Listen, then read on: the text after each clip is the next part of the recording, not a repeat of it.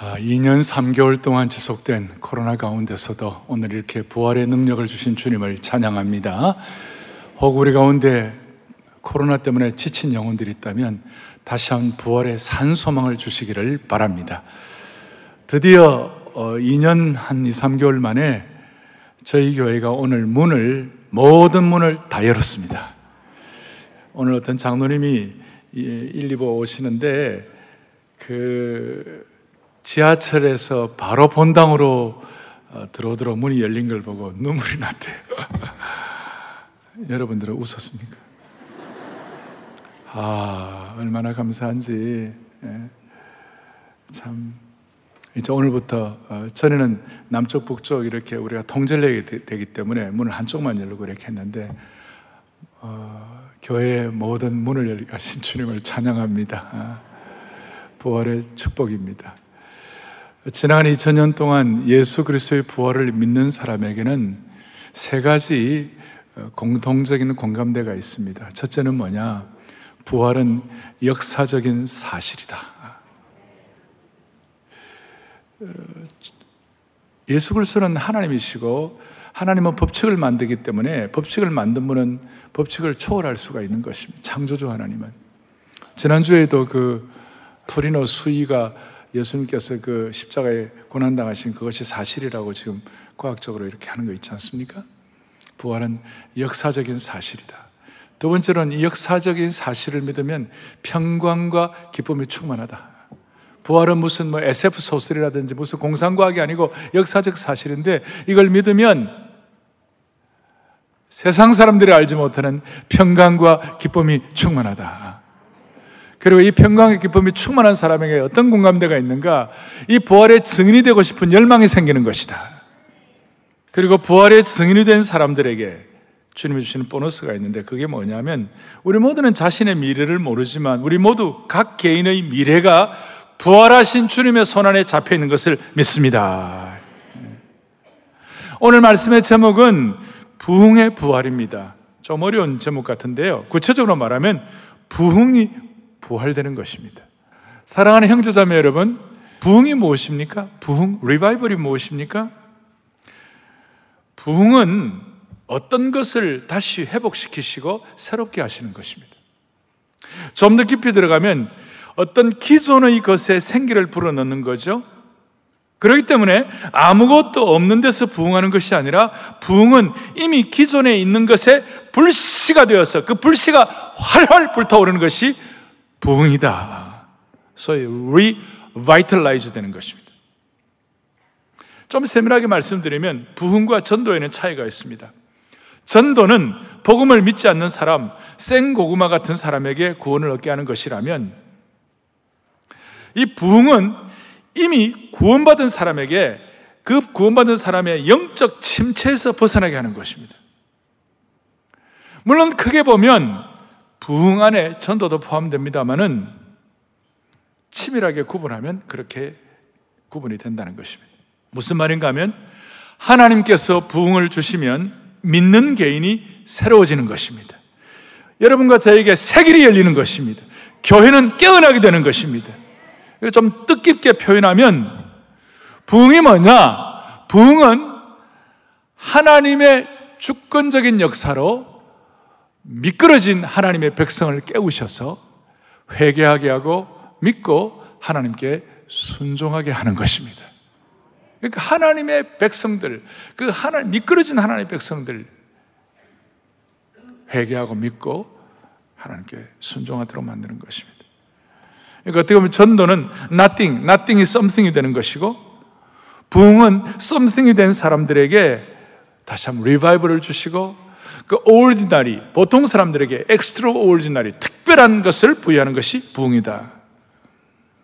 한국교회 부흥의 역사는 1907년도에 이미 예수 믿었던 길선주 장로님의 회개를 통하여 평양 부흥이 시작이 되었습니다. 물론 그 전에도 뭐 여러 가지 있었지만, 그리고 1973년도에 빌리그레암 그리고 한국교회 전도 집회 이런 걸 통하여 I found it. 나는 찾았네. 그래서 73년도 그 빌리그람 전도 집회에 내년이 50주년 희년입니다.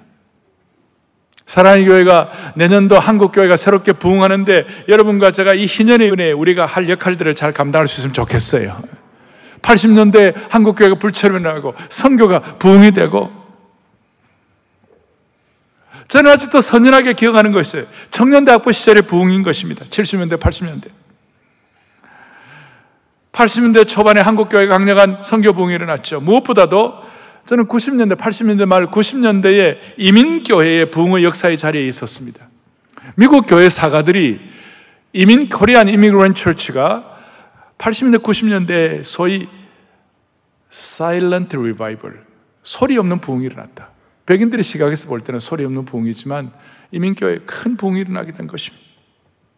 우리가 60년대, 70년대 한국교회가 또 부흥할 때 이성복 목사님 같은 그 부흥사가 있어서 한국교회 참 신실한 부흥사였는데 그 이성호 목사님이 가는 집회마다 대단한 그 은혜가 많았고 사람들이 변화되고 하늘에 불이 떨어지는데 하늘에 불로서 이제 단 태워 주옵소서. 엘리야의 때와 같이 지금도 돌과 흙까지 태워 주옵소서 산곡의 백합화 성도들이여 하늘의 저 나라를 바라보아라 성도들은 산 계곡의 백합화와 같은 성도들이 하늘의 전하를 바라보아라. 꿈결 같은 이 세상을 산다면 늘 살까? 꿈 같은 이 세상을 우리가 산다고 하지만 주님 바라보고 사는 것이 최고니라. 부흥이 일어난 것이.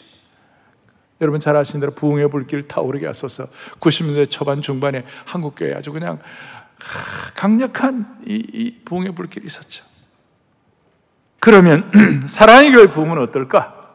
여러분 아시는 대로 2003년도 지금부터 거의 20여 년 전에 1차 특세할 때 얼마나 대붕이 일어났습니까? 오죽하면 KBS 저녁 뉴스에 막 나오고 47일 동안 특별한 새벽에 일이 일어났는데 그래서 그때 특세동이다 혹은 특세 젊은이다 특세 장년들이다 하는 수많은 은혜가 기록으로 남아 있습니다. 기도의 부흥이 일어나고 헌신의 부흥이 일어나고 제가 2000 그 우리 특세 일어날 때 하나님께서 이 헌신의 부흥이라 이렇게 해가지고 그 이름만으로 소중한 얘기. 저희 교회 이, 이, 이 헌신과 부흥으로 교회를 지었어요. 그때 제가 이걸 내용을 쭉 읽어보니까 가슴이 뭉클하고 막 눈물이 나는 거예요. 예. 사라의 교회에 얼마나 큰 헌신이 있었는지. 그때 이걸 2만 부를 찍어가지고 온 교우들 가정마다 나눠준 걸 기억합니다. 뿐만 아니라 100대 헌신 기도 제목, 100대 기도 제목 해가지고 1, 2, 3 이렇게 해서 그냥 이게 너덜너덜해질 정도로 제가 지금 갖고 있는 것은 여기 보입니까? 초록색이 양쪽으로 다 있는데 보입니까? 나는 한쪽은 보이는 것 같아요. 여기다가 X자를 다 썼어요. 뭐냐면 하루에 두 번씩 이걸 가지고 기도한 거예요. 얼마나 놀라운지 백대 기도 제목. 하, 전부 다. 이런 기도의 부흥, 헌신의 부흥이 우리 교회를 통해서 일어났습니다. 내일부터 하나님께서 선대해 주셨던 부흥, 그리고 사랑의 교회가 경험했던 부흥, 역사의 현장에 여러분들 주인공이 되기를 바랍니다. 우리 교회가 한 번씩 그렇게 좋기도 합니다만은 내가 없을 때 부흥이 일어나면 어떻게 하나? 그런 비극이 일어나지 말기를 바라는 것이. 오늘 말씀을 통하여 우리가 몇 가지 좀 정리를 하도록 하겠습니다.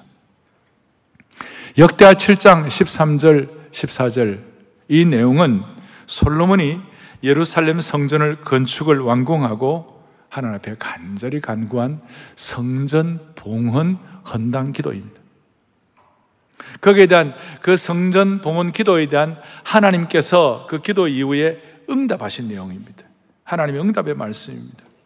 그리고 이 말씀은 구약의 부흥에 관한 구약의 대표적인 말씀 중에 하나라고 할 수 있습니다. 오늘 이 자리에는 성전 봉헌한 것처럼 나름 일생 동안 일가를 이루고 나름 뭔가 인생의 집을 완공하고 은혜 받은 부분이 있다면 오늘 이 말씀을 여러분들 미래에 일어날 것으로 여러분들이 지금 갖고 오시기를 바라는 것이 이 말씀을 가지고 부흥에 대한 미래 믿음 보고를 하시면 좋겠어요. 오늘 말씀은 14절에 이렇게 됩니다. 무슨 말이냐? 내 이름으로 일컫는 내 백성이 그들의 악한 길에서 떠나 스스로 낮추고 기도하여 내 얼굴을 찾으면 내가 하늘에서 듣고 그들의 죄를 사하고 그들의 땅을 고칠지라. 이게 부흥의 현장이에요. 그런데 이 배경이 있는 거예요. 바로 앞에 있는 13절인데 혹 내가 하늘을 닫고 비를 내리지 아니하거나 혹 내가 메뚜기들에게 토산을 먹게 하거나 혹 전염병이 내 백성 가운데 유행하게 될 때에 이 내용은 무엇입니까? 이 내용은 우리 이 내용은 좀 익숙하지 않아요? 이 내용은 이스라엘 백성들이 잘못해 가지고 하나님께서 징계를 내리겠다는 그런 경고의 말씀이 아니에요. 이것은 부흥 14절에 부흥의 약속의 말씀을 주시려고 서론격으로 주신 내용이에요. 어떤 뜻이냐? 하늘이 닫혀서 비가 내리지 않는 이게 뭡니까? 가뭄이죠. 메뚜기들이 토산을 먹는 것 이게 뭐예요? 병충해가 일어나는 거예요. 그리고 전염병, 역병 지금 우리 코로나 같이 유행하게 되는 것, 전염병, 역병이 유행하게 될 때에 가뭄과 병충해와 전염병은 물론 지금도 전염병은 심각하지만 그 당시에 가뭄과 병충해는 이 자연 재해는 지금 우리들하고는 상황이 달라요. 거기 그 당시에는요 심각한 환경, 죽고 사는 문제였어요. 비록 내게 죽고 사는 문제의 환경이 있다 할지라도 자연 재해의 재앙이 있다 할지라도 하나님 앞에서 부흥을 경험하면 해결되는 것이다 이거예요. 우리가 이런 내용들을 앞에 놓고 기도할 때 이게 뭔가 우리에게 절실해지는 거예요. 우리 가운데 자연재해를 맞이하는 분도 있겠지만 영적으로 우리 가운데 영적으로 영적인 고갈 상태 가뭄이 있는 분도 있을 수 있고 영적인 병충해가 들어가지고 속이 깔까먹힌 분들 계실 것이고 영적으로 역병이 당한 분도 있을지 몰라요. 이런 분들이 있다 할 때에 오늘 이 14절의 말씀이 여러분들에게 약속의 말씀이 되기를 바라는 것이에요.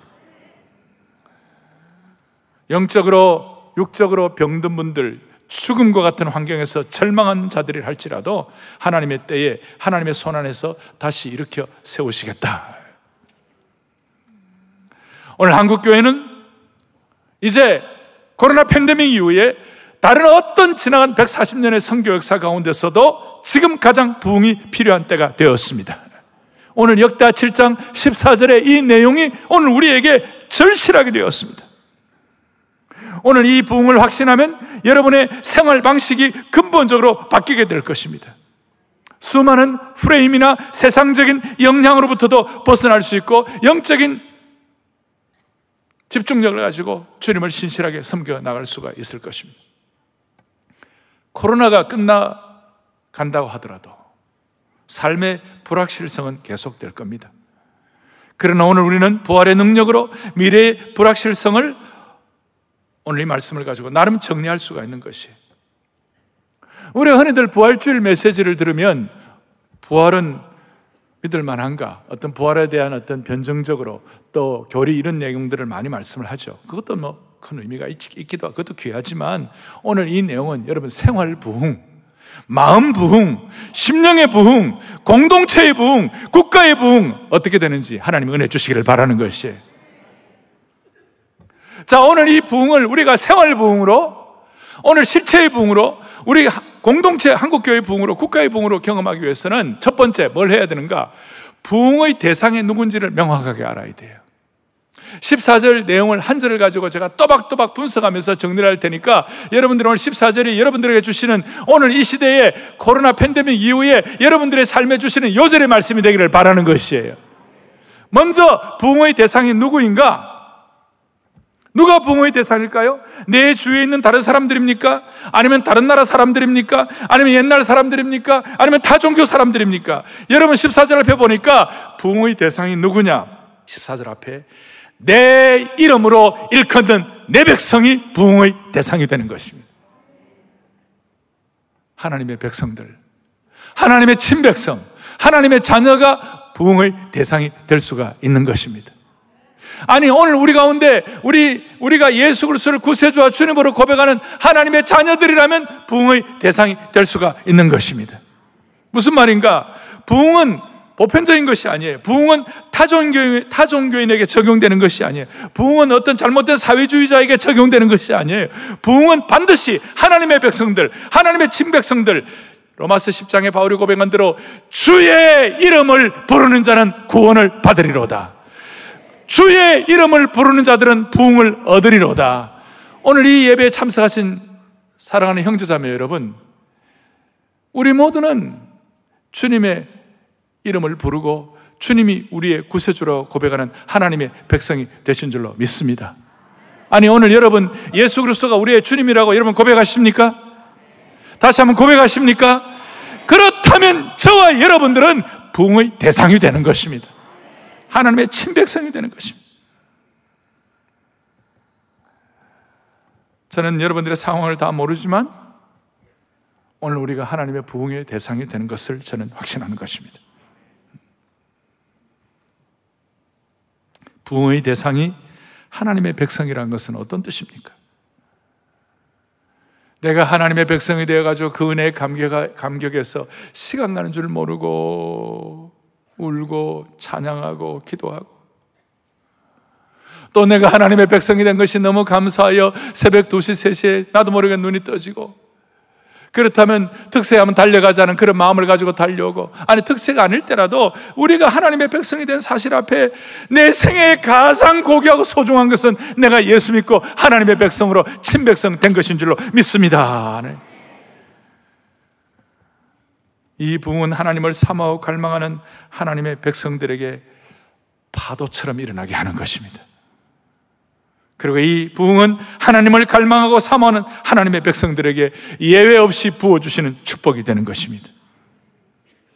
부흥은 피상적인 말이 아닙니다. 부흥이란 것은 나하고 관계없는 말이 아닌 것입니다. 부흥은 책에만 적혀 있는 글자가 아닌 것입니다. 먼 영국의 얘기가 아니에요. 과거 평양에서 일어난 것이 아니에요. 지금 바로 나에게 적용되고, 지금 바로 내 마음을 뜨겁게 하고, 지금 나에게 주어지는 것이 부흥이 되는 것이에요. 나 같은 사람 뭐 되겠나라고 자격지심으로 엎어져 있는 분들이 있다면 여러분도 부응할 수가 있는 겁니다. 대답 안 하고 가만히 계시고. 뭐 내 같은 사람 부응 되겠나 하는 분들 엎어져 있는 분이 있다면 여러분도 부응할 수가 있습니다. 이게 실체, 생활 부응이에요. 내가, 우리가 하나님의 백성들이 하나님의 친백성들이 예수 그리스도를 구세주와 주님으로 고백하는 하나님의 백성들이 부흥의 대상이라는 사실 앞에 정신이 번쩍 나기를 바라는 것이에요. 우리가 제자훈련 지도자 세미나, 칼 세미나를 하게 되면 외국에 있는 목사님들 많이 오시잖아요. 외국 분들이 많이 오시면 주로 이제 2부 예배를 많이 참여를 하고 이제 3부 예배 시간에 교회에서 그분들과 함께 식사를 합니다.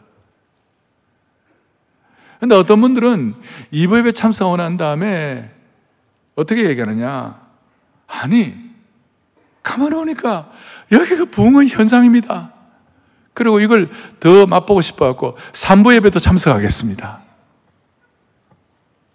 그래서 제가 아니 설교도 비슷한데요. 아, 아니라는 거예요. 저 중앙아시아에서 저 동남아시아에서, 저 아프리카에서, 혹은 저 뭐 러시아에서 이렇게 오신 분들은 이런, 이런 예배와 이런 걸 뭐 상상도 못 하는 거예요. 이 자리가 붕의 현장이라는 거예요. 자기는 점심을 맛보지 아니하고 부흥을 계속 맛보고 싶다고. 저는 그 말을 잊을 수가 없어요. 우리는 흔히 지나가지만 오늘 이 자리가 하나님이 허락하신 부흥의 현장이 되면 좋겠어요. 자, 부흥의 대상이 아무나가 아닌 것처럼 이제 또 하나 더 부흥의 조건이 있습니다. 부흥의 조건도 아무렇게나가 아닌 것입니다. 여러분과 저는 부흥의 대상이 되었습니다. 아멘. 그런데 네. 부흥의 대상을 명확하게 두 번째는 부흥의 조건을 충족시켜야 되는 거예요. 14절 중간에 보니까 악한 길에서 떠나 스스로 낮추고 기도하여 내 얼굴을 찾으면 악한 길에서 떠나고 스스로 낮추고 기도하고 내 얼굴을 찾으면 그게 한 세 가지로 대별될 수가 있는데요. 히브리 원어는 한국말은 악한 길에서 떠나가 먼저입니다만은 히브리 원어는 스스로 낮추고가 먼저입니다. 스스로 낮추고 부흥의 조건입니다. 첫째 조건은 스스로 낮추고 소위 겸손이죠. 여러분 이의 야를 막론하고 겸손한 자에게 하나님은 부흥을 주시는 것입니다. 여기서 말씀드리는 겸손은 겉으로 그냥 이런 겸손이 아니라 드러난 자세보다도 하나님 앞에서 진짜 나의 모습을 깨닫는 것이 겸손입니다. 하나님 앞에서 내가 누구인지, 소위 하나님 앞에서 자기 주제 파악이 잘 되는 사람이 겸손한 사람인 것입니다. 그래서 국어를 잘 하는 사람이 겸손한 자입니다. 국어는요, 주제 파악을 해야 합니다. 언어 영역의 핵심은 주제 파악을 하는 것입니다. 무슨 말인지를 모르시면 저도 주제 파악이 안 됩니다. 그런데 주제 파악의 핵심은 이겁니다. 주제 파악의 중요한 겸손의 중요한 키 중에 하나가 바울이 깨달은 진리입니다. 고린도전서 4장 7절에 바울은 고린도 교회를 향하여 너에게 있는 것 중에 받지 아니한 것이 무엇이냐? 우리에게 있는 것 중에 받지 아니한 것이 무엇이냐? 이것은 허를 찌르는 것입니다. 겸손은 겉으로 허리를 굽히는 정도가 아니라 내게 있는 소중한 것들이 주님께로부터 왔다는 것을 고백하는 것이죠, 진실로. 우리 가운데는 자기 분야에서 열심히 노력해서 자수성가하고 성공한 분들도 많이 계세요.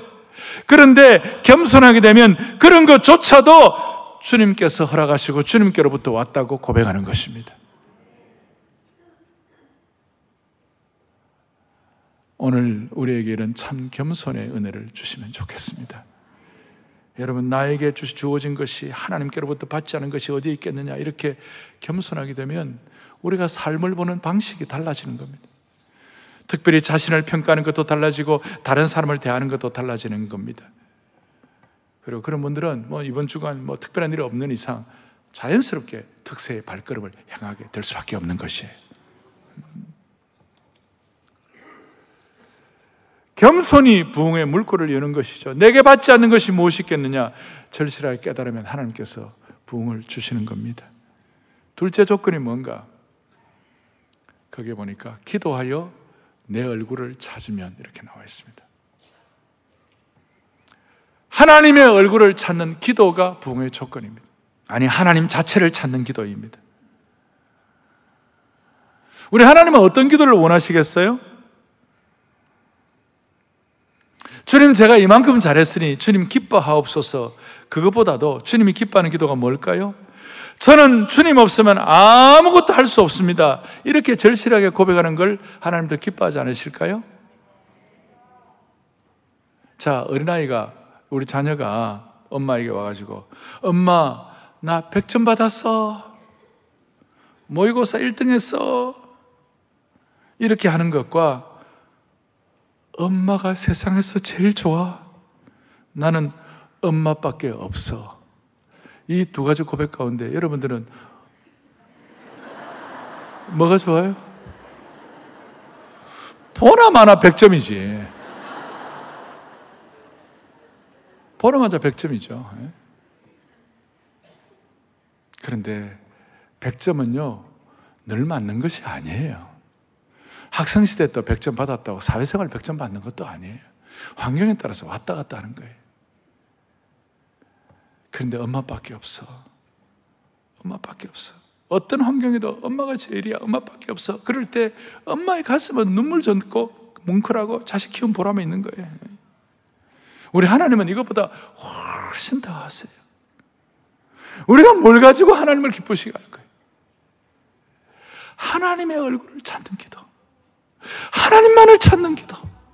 우리가 하나님만을 찾는 기도를 하게 될 때 하나님은 우리에게 부흥을 허락하여 주시는 것이 주님의 영광만을 찬양하고 주님이 나의 전부라 그러고 주님 한 번만으로 나는 만족한다 그러고 나는 예수님만으로 참 만족을 누린다 그러고 이렇게 할 때 이게 주님의 얼굴을 구하는 기도가 될 수가 있는 것이죠. 하나님의 얼굴을 찾는 기도. 주님 없이는 단 하루도 존재할 수 없다고. 이것이야말로 하나님의 얼굴을 찾는 기도. 아니, 하나님 자체를 구하는 기도예요. 내게 주어진 것이 누구로부터 온 것인가 겸손하게 생각하는 것과 하나님 자체만을 구하는 기도, 하나님의 얼굴을 기도, 구하는 기도. 여러분, 우리가 매주일마다 임여성 할 때, 창조의 아버지 할 때, 주의 얼굴 구할 때, 주의 은혜 머무소서 창조의 아버지 열방의 통치자 세상의 보리라 주의 얼굴 구할 때 주의 은혜와 이것만 하라 그러면 잘 못할 거예요 저도 어떨 때는 잘 안 될 때가 있는데. 이게 여러분, 뭐, 어떤 분들 수백 번을 했잖아요. 그런데도 주의 얼굴을 구하는 거 바로 하라면 쉽지가 않아요. 해봐요. 하지 마요. 하지 마, 하지 마. 하지 말고. 시작. 아이고, 아이고, 아이고, 잘하시네. 됐습니다, 됐습니다. 합시다. 이거는 이미 해줬기 때문에 하는 거고. 앞녀부터 안 해주니까 다 못하더라고요. 주의 얼굴 구할 때 주의 은혜 머무소 한 번 더 주의 얼굴을 찾는 기도 주의 얼굴 구할 때 주의 은혜 머무소 영광 영광 대신에 부흥부흥 부흥 부흥 부흥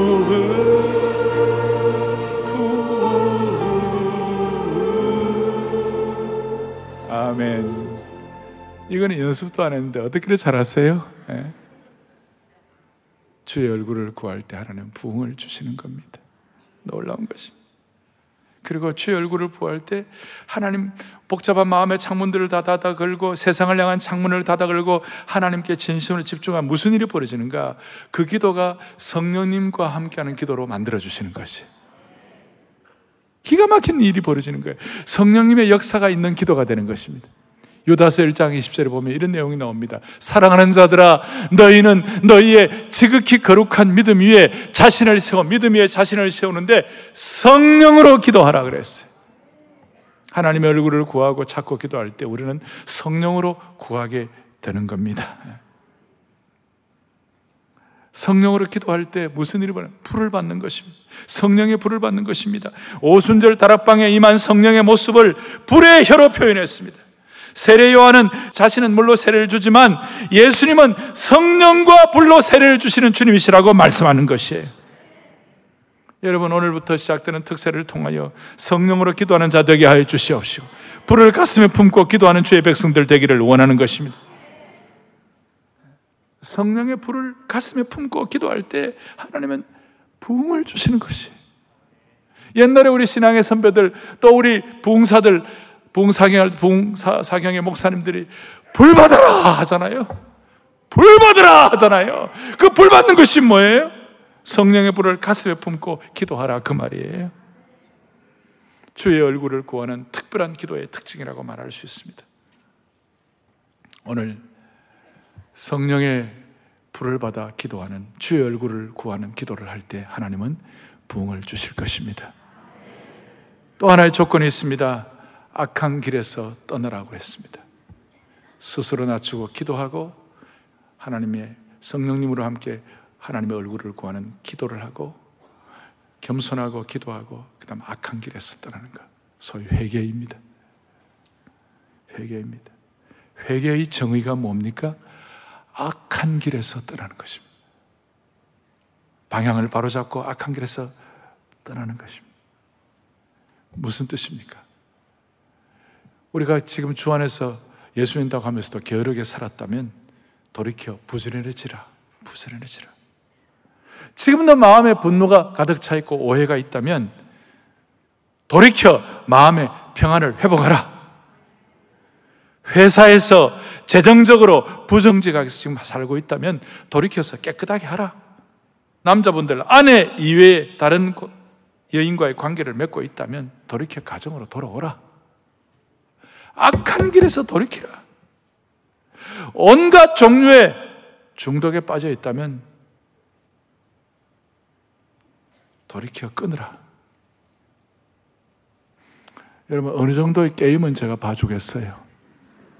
그건 너무 심한 게임에 빠져가지고 밤낮이 왔다 갔다 하는 분들은 돌이키라. 돌이키라. 부흥이라는 것은 과거가 어땠든 간에 그걸 돌이키고 청산하라는 것입니다. 예수님께서 뭐라고 말씀하십니까? 그 마음에 가늠한 여인, 그 마음에 부흥이 일어난 여인에게 뭐라고 얘기합니까? 가서 다시는 죄를 범치 말라. 길에서 돌이키라는 것입니다. 돌이키라는 앞예배 나 마치고 그러는데 목사님 게으름이 죄입니까? 돌이키라고 그러니까 그게 아마 찔렸던 것 같아요. 그 제가 뭐라고 그러냐면 아, 뭐 나는 잘 모르겠지만 주님께서 뭐라고 얘기했냐 악하고 게으른 종아 그랬어. 아 돌이키라 돌이키라 돌이키라. 이번 특세에 하나님께서 내주셔가지고 모든 것이 하나님께로부터 왔다와 감사하고 하나님 자체를 구하고 회개의 문을 열고 삶을 정리하는 축복이 있기를 원합니다. 예. 자, 정리하겠습니다. 그럴 때 하나님께서 무슨 열매를 주시는가? 부흥의 열매를 주시는 거예요. 14절 마지막 부분에 어떤 열매를 주시는가? 내가 하늘에서 듣고 그들의 죄를 사하고 그들의 땅을 고칠지라. 부흥의 대상이 누군지를 명확하게 하고 하나님의 얼굴을 찾고 구하는 기도를 하는 이절이 중요한 것은 부흥의 열매를 믿어야 되는 것이에요. 첫째 열매는 뭐냐? 하나님께서 하늘에서 듣는다고 하셨어요. 오늘 이 예배 시간에 주님 앞에 찬양하고 기도하고 간절히 메어 달리는 기도의 총량을 주님이 들으신다. 그 말씀이에요. 득세에 모여가지고 수만 명의 성도들이 모여가지고 간절하게 주님 앞에 기도할 때 그걸 외면하지 않으시고 헛되이 하지 않으시고 또 우리의 눈물도, 우리의 상처도, 우리의 절망도, 우리의 겸손도, 우리의 회개도 헛되지 않으실 주님이심을 믿습니다. 심지어 우리의 울부짖는 기도도, 부르짖는 기도도 헛되지 않으시고, 우리가 이제 이번 특세에는 주여 우리가 부르짖나이다. 이렇게 기도할 때 하나님께서는 기도의 총량을 들으시고 하나님은 들으신다는 것입니다. 또 하나 열매가 뭐냐? 죄를 사하시고 그들의 땅을 고칠지라. 실제적으로 용서하시고 치유하신다는 겁니다. 우리는 주님 앞에 늘 부끄러울 때가 있습니다. 뜨뜻해서 얼굴이 참 뜨뜻 나아갈 자격이 없는 것 같은 느낌을 가질 때가 있습니다. 그러나 주님은 오늘도 용서하시고 치유하실 준비가 되어 계시는 것입니다. 예. 오늘 이 주님의 치유와 용서를 기대하십시다. 팬데믹 이후에 오늘 이제 이제 엔데믹이 와가지고 앞으로 이제 코로나를 정된다 할 때 뭐가 우리에게 답이 될까요? 뭐가 우리의 답이 될까요? 네. 무슨 정치가 답이 될까요? 무슨 법이 답이 될까요? 우리 교회 앞에 대법원이 있는데 대법원이 우리를 치유합니까? 정치가 우리를 부흥하게 하는 것입니까? 물론 누가 대통령이 되고 누가 대법관이 되는 건 중요합니다. 그래서 우리 투표를 잘해야 합니다. 그러나 부흥은 대통령과 대법관을 통해서 오는 것이 아닙니다. 수많은 정치 권력들이 있지만 다 지나가는 것입니다. 지난 20년 동안 우리는 보아온 것입니다. 사랑하는 영가족 여러분, 우리의 영혼의 눈을 바로 뜨고 우리 코로나 이후에 여러분들 한 분한 한 분이 부흥의 은혜의 대상이 되기를 바라는 것이에요. 그리고 한 가지 우리가 정말 이런 마음의 소원을 가지고 애통하는 마음으로 이 시대의 답이 뭘까? 뭐 세상 돌아가는 거 정치나 법이 답이 아니라 우리가 주님 앞에 진짜 애통하고 눈물로 부르짖을 때 그 눈물과 애통을 통하여 주님이 주시는 답과 치유와 용서가 그것이 답이라는 것이에요. 무슨 말인가? 우리가 눈물의 때, 눈물의 시간, 그것이 우리를 부흥과 치유로 이끌어 간다는 것이. 부흥은 눈물로 기도하는 사람이 감당해야 할 몫이에요. 누군가 그랬습니다. 한국 교회 부흥이 크게 일어났을 때 언제인가? 가장 눈물이 많았을 때. 고통으로 환란으로 사는 것이 너무 힘들어 가지고 울면서 주님 앞에 눈물로 기도할 때. 그때 하나님께서 우리의 눈물을 보시고 우리의 마음을 바꾸시고 상황을 바꾸시고 이전과는 다른 차원으로 옮겨 놓는 것. 이것이 부흥이 된 것입니다. 평안하고 잘 나가지 못해가지고 어떨 때 너무 고난이고 너무 힘들고 너무 눈물로 치시올 수밖에 없는 그런 상황이 되어갖고 주님 앞에 눈물로 나아갈 때에 오히려 그것이 우리로 하여금 하나님께서 우리의 삶에 부흥을 주시는 하나의 견인차가 된 것이에요. 눈물이 그렇게 된 것이에요. 우리는 흔히 하나님께서 왜 부흥을 주지 않으시나? 하나님께서는 왜 역사하지 않으시나? 하나님께서는 왜 당장 응답하지 않으시나? 이렇게 물을 때가 많이 있습니다만 하나님께서는 어찌하여 어찌하여 너희가 깨어지지 않느냐? 어찌하여 너희가 울지 않느냐? 어찌하여 너희 눈에 눈물이 말랐느냐? 이렇게 말씀하시는 것이. 우리는 하나님, 하나님 왜내 소원을 들어주지 않으십니까? 이렇게 우리가 의문을 가질 때가 많은데 너는 왜, 왜 너는 눈물로 주님 앞에 나와서 기도하지 않느냐? 이렇게 하나님 말씀하시는 거예요. 하나님 우리가 눈물로 기도하기를 원하시는 것입니다. 그럴 때 주께서 우리에게 참된 믿음의 실체를 우리 모두가 다 경험할 수 있도록 붙잡아 주실 겁니다. 그러나 인자가 올 때 믿음을 보겠느냐 그랬어요. 말씀을 정리하십시다. 부흥은 부흥의 대상이 명확해야 되고 하나님 자체를 구하는 기도를 해야 되고 돌이켜 회개하고 눈물로 주 앞에 나갈 때 부흥을 주시는데 이게 혼자서는 쉽지가 않아요. 거룩한 연대가 필요해요. 하나님 백성들끼리 서로 연대하고. 근데 많은 사람들은 이렇게 좀 영적으로 연약하거나 어리, 어려가지고 이 신앙의 홀로 서기가 쉽지가 않아요. 그래서 여러분들 오늘부터 더 다락방이 연대하시고 그 다음에 오늘 우리 성도들이 서로 연대해가지고 특세 동안 서로 거룩한 은혜의 연대의식을 가지고 솔리데리티라고 그러는데 이걸 연대해가지고 하나님께서 이 귀한 장소에 아니 여러분들의 생애 가운데서 특별히 부흥을 체험하도록 생활 부흥될 수 있도록 붙잡아 주시기를 원하는 것이 똘똘 뭉쳐가지고 우리가 연대에 나갈 때는 제가 발음을 잘해야 돼요. 연세대학을 얘기하는 것이 아니고 연대를 연대해 가지고 그렇게 할 때 강력한 전투력을 가지고 그렇게 거룩한 무적 함대가 될 거예요. 혼자 싸우면 너무 쉽게 사탄의 먹이가 됩니다만은 거룩한 연대를 하면 승리할 수가 있는 것이. 찰스 킨스의 유명한 소설 가운데 두 도시 얘기라는 책이 있는데 그 첫 서두에 이렇게 나와요. 최악의 최고의 시간이 있고 최악의 시간이었다. 이, 이 한 시간이 최고의 시간이 될 수도 있고 최악의 시간이 될 수 있다는 거예요.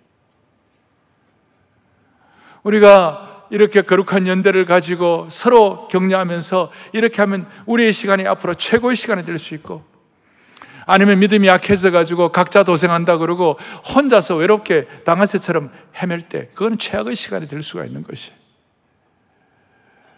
주 안에서 사랑하는 영가족 여러분, 여러분들의 생애에 한 번이라도 부흥을 맛볼 수 있기를 바랍니다. 아니 오늘 오후부터 다음 주일까지 거룩한 부흥의 연대를 통하여 한국교회 새로운 지평을 열게 하여 주시옵시고 우리의 부흥의 역사 때문에 여러분 한국 교회가 살면 이민족도 살게 되어 있는 것이에요 한국 교회가 살면 정치도 살게 되어 있는 것이에요 우리가 이런 소명을 가지고 시대 앞에 쓰임 받는 거룩한 남녀 종들 될 수 있도록 은혜 위에 은혜를 덧입혀 주시기를 원합니다 하늘에 불러서 이제는 태워주옵소서. 한국 교회가 최고로 부흥할 때 하나님 앞에 하늘의 불이 떨어지기를 소원하는 마음 불렀던 찬송입니다. 하늘에 불러서 불러서 이제다 태워주옵소서. 할렐루야 엘리야의 때와 같이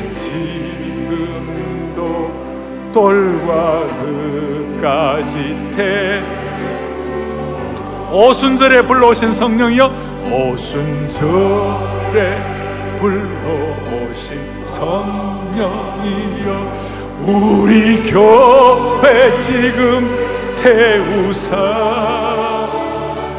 모든 성도 남김없이 녹이어 부흥의 역사 이 불이 붙었으면 좋겠다고? 이 불이 붙었으면 좋겠다 고 탄식을 하시던 주시여 이 교회에 우리 마음에도 흘던 지시사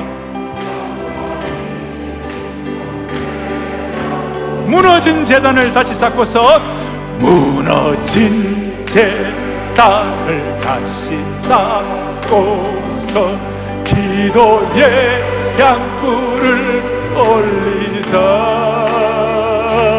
제사장의 큰 사명을 위하여 기도의 전력을 하늘에 불러서 하늘에 하늘에 불러서 불러서 이제 난 태워주 옵소서. 할렐루야 엘리야의 때와 같이 지금도 돌과 흙까지 태우소서. 아멘. 가슴에 손을 얹겠습니다. 기도합니다. 하나님 아버지 하나님 아버지 우리 모두 마음의 무릎을 겸손하게 꿇고 내게 주어진 것이 다 주님께로부터 왔다는 것을 고백합니다. 주여 주님의 얼굴을 성령님을 통하여 간절히 구합니다. 주여 우리 주님이 보시기에 기뻐하지 않은 거 있다면 돌이키기를 소망합니다. 그리고 눈물로 주님 앞에 불로 주님 앞에 기도합니다. 주여 우리 모두의 심령 속에는 모든 것들 부족한 것들은 치유하시고 잘못된 것들은 용서하여 주시옵소서. 오늘 오브테스를 특세를 통하여 하늘에 불이 떨어지게 하옵소서. 우리 주 예수 그리스도는 받들어 간절히 기도 올리옵나이다. 아멘.